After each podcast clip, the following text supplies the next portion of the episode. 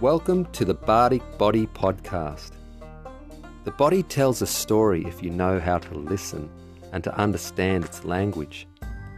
As a therapist, I've listened to thousands of body stories and I've come to see common themes that are universally relevant. Unspoken, they remain hidden. Shared, they may heal the listener and the teller. These are our stories and they contain wisdom and point to a truth that rather than being a problem to solve, this body can teach us how to come home to ourselves. The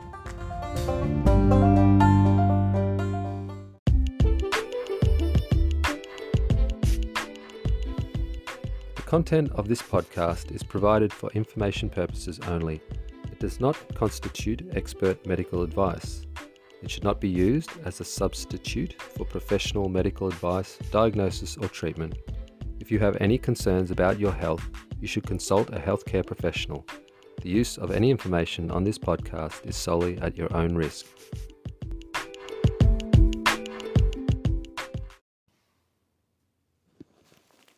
Hi, thanks for joining me on the Bardic Body Podcast. Today I wanted to talk about a situation that we might be finding ourselves in en masse. It's what I'm calling caught between a rock and a hard place. We're all being asked to make certain choices which seem to have in tremendous gravity whichever choice we make, and we might even have the feeling that regardless of which choice we make, neither are looking to head towards a good outcome.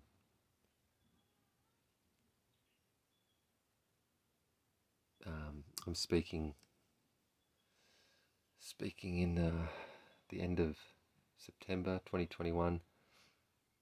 Currently in Melbourne. I think it was 280 days of lockdown, something like that. Longest lockdown in the world. And the tradie protests are happening in Melbourne. Enormous amount of governmental force being exerted to quell those protests. And these protests are happening because the tradies don't want to be forced into something against their will. And so the rock and the hard place in that situation is, I have principles and I'm being asked to go against those, or I have beliefs and I've been asked to override them for reasons that don't seem valid to me. That's speaking from a tradie's point of view, perhaps. And that's certainly the case for me, that this is the kind of proposition that's put before me. And a lot of people must be feeling the same way. And so I wanted to offer this podcast for you if you're in that position. Because it's not an easy position and there are no easy choices. But what I wanted to present was the idea that there is always a third choice. So I need to present this in the context of Rudolf Steiner's fourfold human being, and I've talked about this a lot in most of the podcasts. It relates to the four elements and the four levels of being as a human. There's a physical body, the minerals and tissues and whatnot in our body, and that relates to the earth element. There's the life body, just like a plant, as a life body that relates to the water element. There's the consciousness body, like an animal that can move around, make choices. That is the air element. And finally, there's the consciousness of being conscious, the I am, the ego, and that is the fire element. Now, when we are torn between choices, it's going to be happening at the level of consciousness, because that's the only way I can know I have a choice. And the choices are informed by our experience, our memories, our knowledge about, and you know, we make a prediction of where each choice, what outcomes it may produce. The thing is, we don't ever really know what outcomes it will produce. And at the level of that air element, I'm going to call it astral, Rudolf Steiner's term. So the physical, the etheric for the life body, the astral for the consciousness, relating to the nerve sense system, and the I am. So the astral is aware of choices, but it's also reactive, because its consciousness is not self-reflective. The I am is conscious of being conscious. The astral is just conscious. So it has impulses, reactions, this sort of thing without reflection. So it's reflexive. Can come a lot from instinct, I guess. But it is a starting point that says, I have choices. I have choices here. Unfortunately, animals, well, I don't know if it's unfortunately, but for ourselves, when we act solely from this place, believing that we are just animals, then we don't experience the capacity of a human being to be free. And we are really, the crux of it is that we're choosing between two external offerings. You know, do I take the vaccine or don't I? It's like that question didn't arise from the inner question of what's my life about. That was just circumstantial.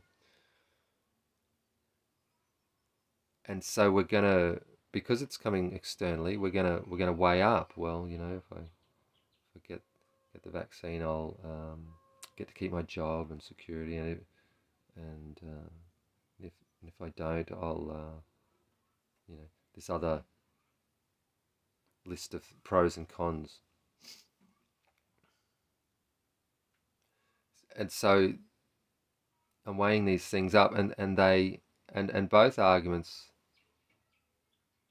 at different times will have different strengths. And sometimes, you know, this, I'm just using this for an example, but if I'm solely coming at this from an external point of view, I'll alternate as conditions and information come to me. And nothing, freedom cannot come out of that situation, because the whole context is determined by external situations. And whatever choice I make will just be survival based. And survival is never positive. It's just like, I didn't die. Well, that's good, I didn't die, but that's the best you can hope for, coming at choices from the level of the astral, because it's that survival instinct. It can't be satisfied, because not dying is not a satisfying context. And this is why we work with the second element, the water element, the metabolic body, because it can be satisfied. It has the capacity to take in energy, to assimilate it and to apply it. The I am, the fire element, it has the capacity for meaning, because we are compelled, it seems, to find meaning in things and to link up a series of events. When we look at it, when I look at my life, I look back and I say, oh yes, I come to peace with the things that happened because of what then followed and what I learned. And so I string these events together on a string, like a string of beads. And that is the biography of my life. And it gives me strength, it gives me purpose, it gives me context to face difficulty and to face ordeals.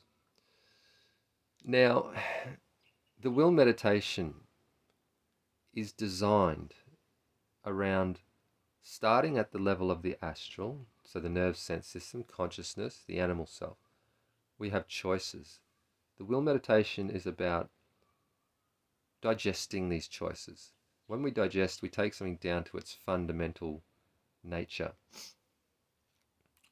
And so I've used the example before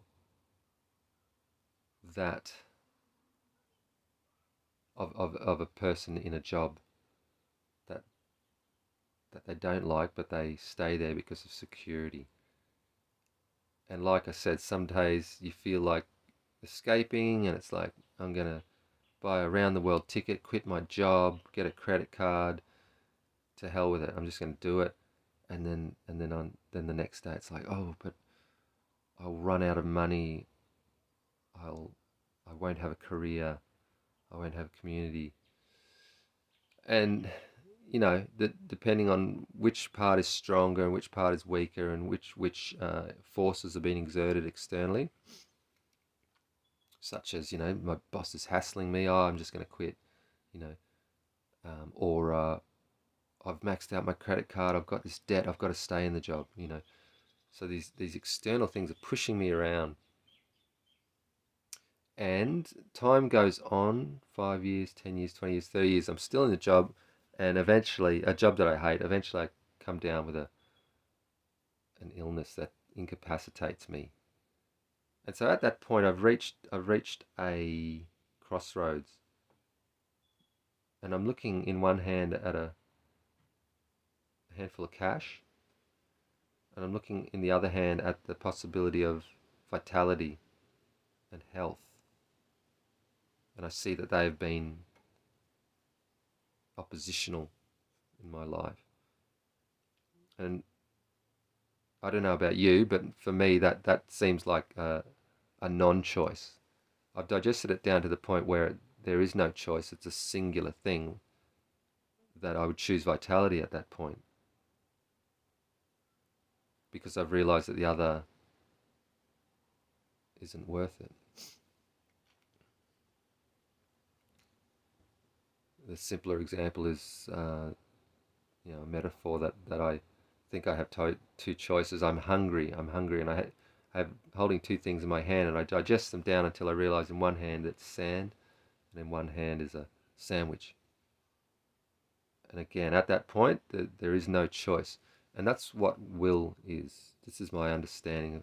This is what I call will. Will is not willfulness. Will is not that battle between these opposing forces when one uses determination to overcome the other. That is not what I mean when I say will. I call that willfulness, but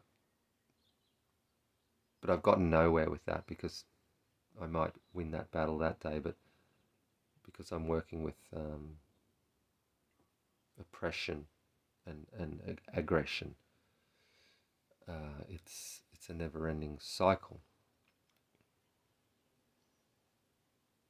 which you see in warfare.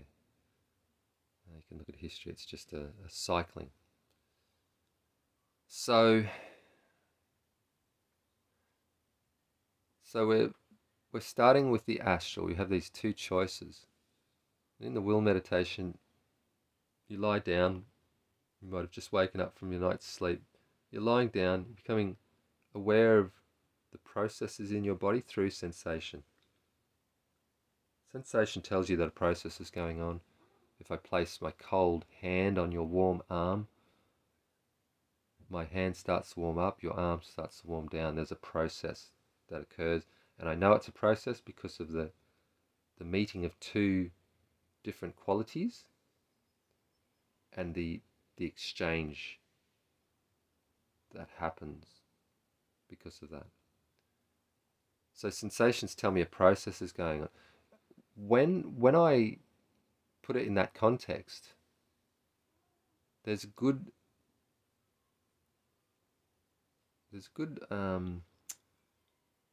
something that my intellect can hang on to and say, well, that makes sense. There's a process, which means something's happening. And so I can say, well, let's see what's happening. Can I trust my body to, in this process? And I mean, really, what choice do you have? I mean, do you know how to beat your heart, or does your heart know? Do you know how to filter your blood, or does your kidney know? Our understanding is so meager in terms of the complexity of these processes that are going on. So I would suggest that it makes logical sense to say, okay, my body's dealing with this process in the best way. So I say good. It's good that that's happening. And I relax. I give the blessing for that process to continue with the word good. And the process does continue because I'm not reacting. I'm allowing the process to continue. And I'm wanting to bring the I am as the witness of this process. So I'm no longer reacting, but I'm still conscious. So in order to do that, you have to be conscious of being conscious. You have to be conscious of your reaction to not react. So that's your I am. You're applying your I am. The I am belongs to the fire element. What that means is the virtue of you giving your attention to something is to change the nature of that process. Giving warmth to it. The warmth is like the sun. When the sun shines on the seed, it activates it to germinate. When the sun shines on the fruit, it activates it to ripen and culminate. When the sun shines on the compost, it activates the life force to transform it. So fire is transforming all the time. And I would add to that because it's the I am, it's the culmination is the moving of it towards its destiny as assigned by that original nature. We start going into philosophical religious grounds there. So that's not within the scope of this discussion right now. But the point being that there is an act of faith going on where I say that I put faith in my body and the processes, and I put faith in the effect of my warm attention. In other words, I get interested and I get curious. That's where I want to go with this. As opposed to, I make judgment value calls on the sensation. I say, I don't like that sensation, and then I use the nervous system to sort of oppose it and tighten down on it, yeah. And isn't that just what's going on out in the world, right?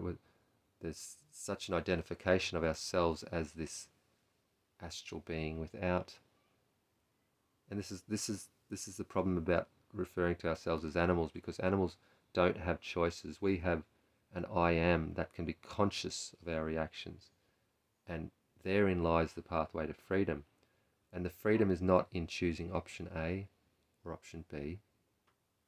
The freedom is in creating through the interaction between the life process and the warming process, creating option C.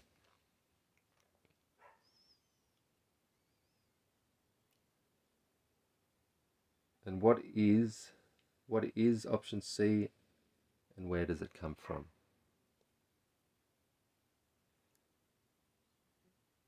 Now, I'm 47, and I believe I went through my midlife crisis about maybe about 10 years ago. I was working as an acupuncturist and I'd become disillusioned with it, and because what it felt to me was like I was only fixing problems. People would come in and I would fix their shoulder and it would disappear, and so therefore I had nothing to show for it. And it was funny when people would come in and their problem had disappeared, a new problem had arisen, and so there wasn't any satisfaction in that. I thought, well, there's no point. So I was at this crossroads. I couldn't see the point of that, and so I got into, for a brief period, into labouring and construction. And so I did that for a while, and that was a good experience. I'm glad I did it, but there was something telling me, no, that wasn't it either. And so I remember being in this place where option A and what option B were no longer viable. The way I knew that was because I'd done both to their exhaustion. You know, there's only so many times you can go around in circles until you realise you're going around in circles.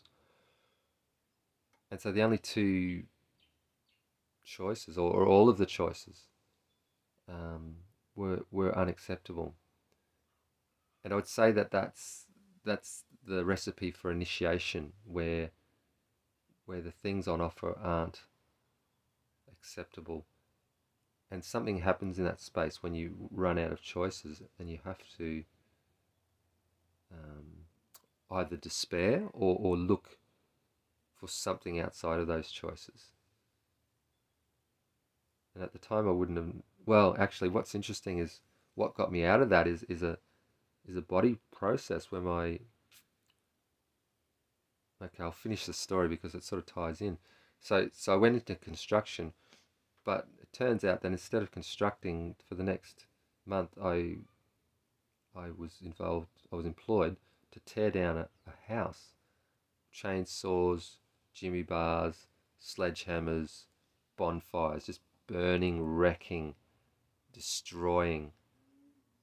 And my body started to develop symptoms, I guess, in relation to this carnage that was going on, and in particular the stomach meridian, which runs up the front of the shin, just on the outer side of the shin. I had this ache going on there, and I went into a meditative state and inquired as to what this ache was about. And what my body told me was that you think that being creative is just about creating, but look around you.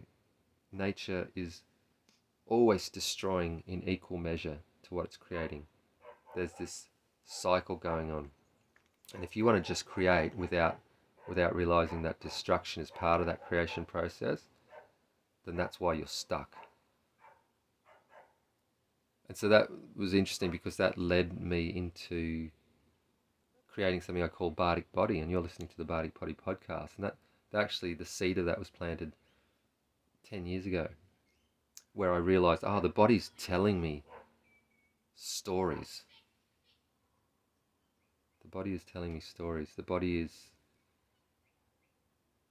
helping me understand who I am and how I am relating to my situation. But beyond that, it has the capacity to create as well. And when I say body there, it's really, I can only say the being, that fourfold level. We've got the physical body, the life body, the consciousness of being conscious. So we're talking ever subtler layers of being. And so... what I've witnessed many, many times in clinical settings is that when we hold that process up under the light with our attention, my job then is to enroll the person with the problem that they've come in with, to enroll them into the idea that this is not a problem, this is an opportunity. And if we can understand what the body's saying, we will walk down the path and we will reach the destination of this issue.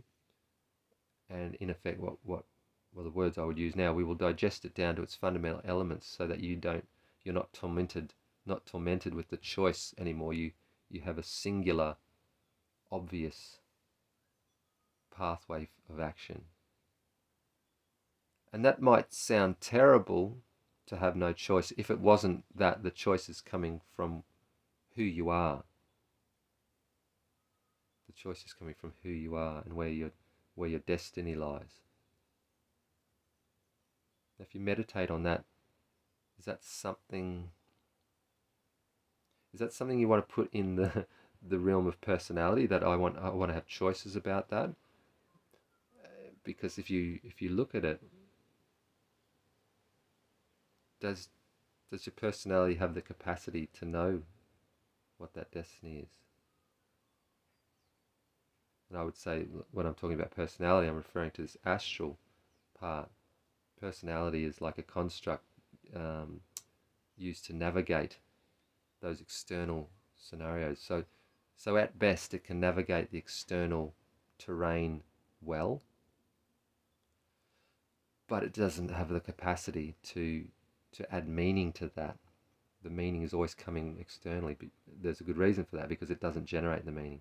So we have to understand that there's another level of us, and to look to that other level that has the capacity, in partnership with the metabolism, to get the energy, to liberate the energy, to liberate it out of this conflict, because this conflict takes up incredible energy. When we digest that down to a singular element, we have pure potential in a singular form. And will is a powerful force, not I believe because it overcomes all other forces, but because it digests all opposition, so that we're left with pure energy in a singular trajectory.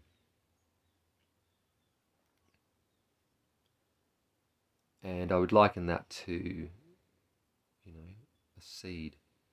Think of all the potential in a seed, all of the following generations of oak trees are contained in this acorn, in potential form. And it takes the sun and it takes water to activate it and to move it towards that the realization of that potential.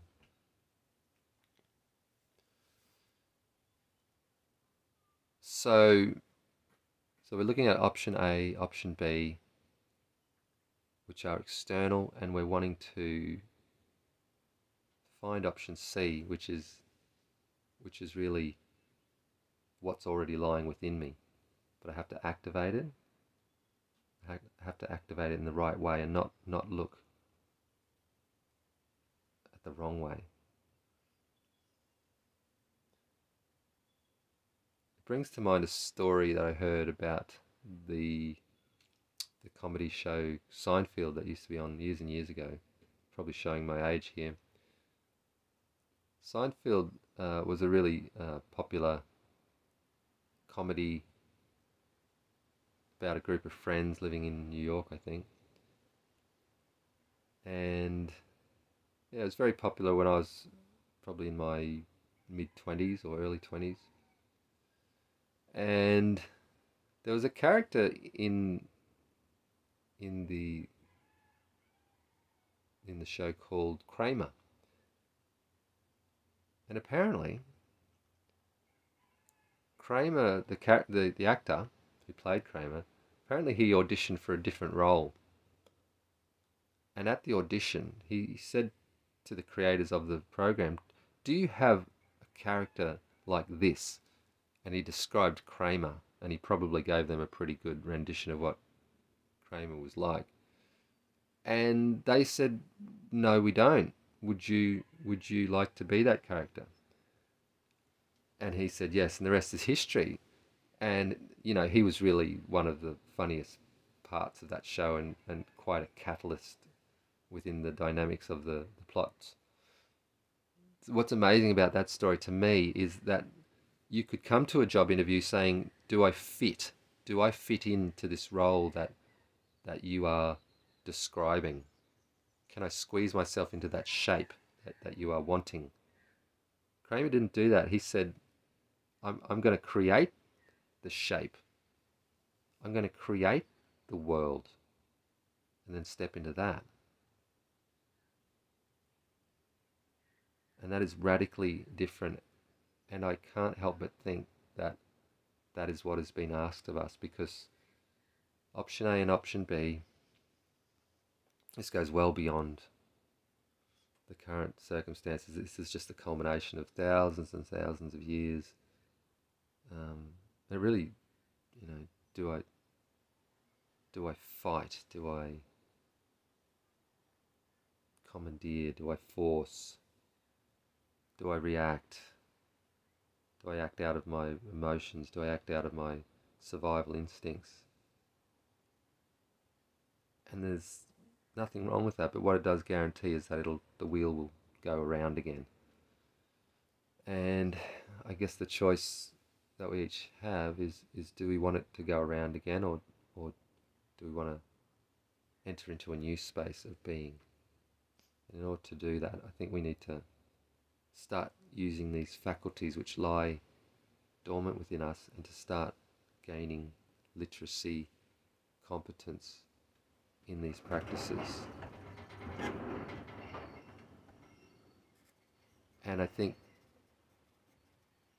that's probably our best chance to at least plant the seeds of a new future. I believe when these pathways open up in an individual, it's then in the collective reservoir of ideas, a bit like the internet, and it's even if we don't get to see the fulfillment of that impulse which we manage to gestate within ourselves, it's being created, it's in the universe, it is a pathway that's there. And my goodness, imagine if we all stepped into that role of creator. And I think nothing else will do at this time. We've been around the block enough times to know that. So if you want to inquire into or practice more the will meditation, I invite you to look at episode 1 and episode 2. Episode 1 is a workshop that I ran in front of an audience. Episode 2 is the meditation contained at the end of that workshop that you can play and have a guided meditation experience in the will meditation. I wish you the best in these times. I wish you to create a powerful context where you walk in the direction of your dreams, your destiny, and are not caught in the trap of thinking you have option A or option B. Option C lies from within you, but it has to be activated and acted upon. I offer all my blessings for you in that. And thanks for listening.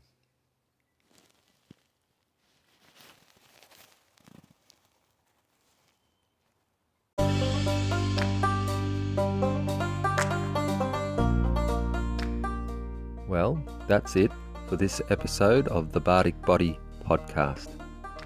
I look forward to catching you next time. Till then, be well.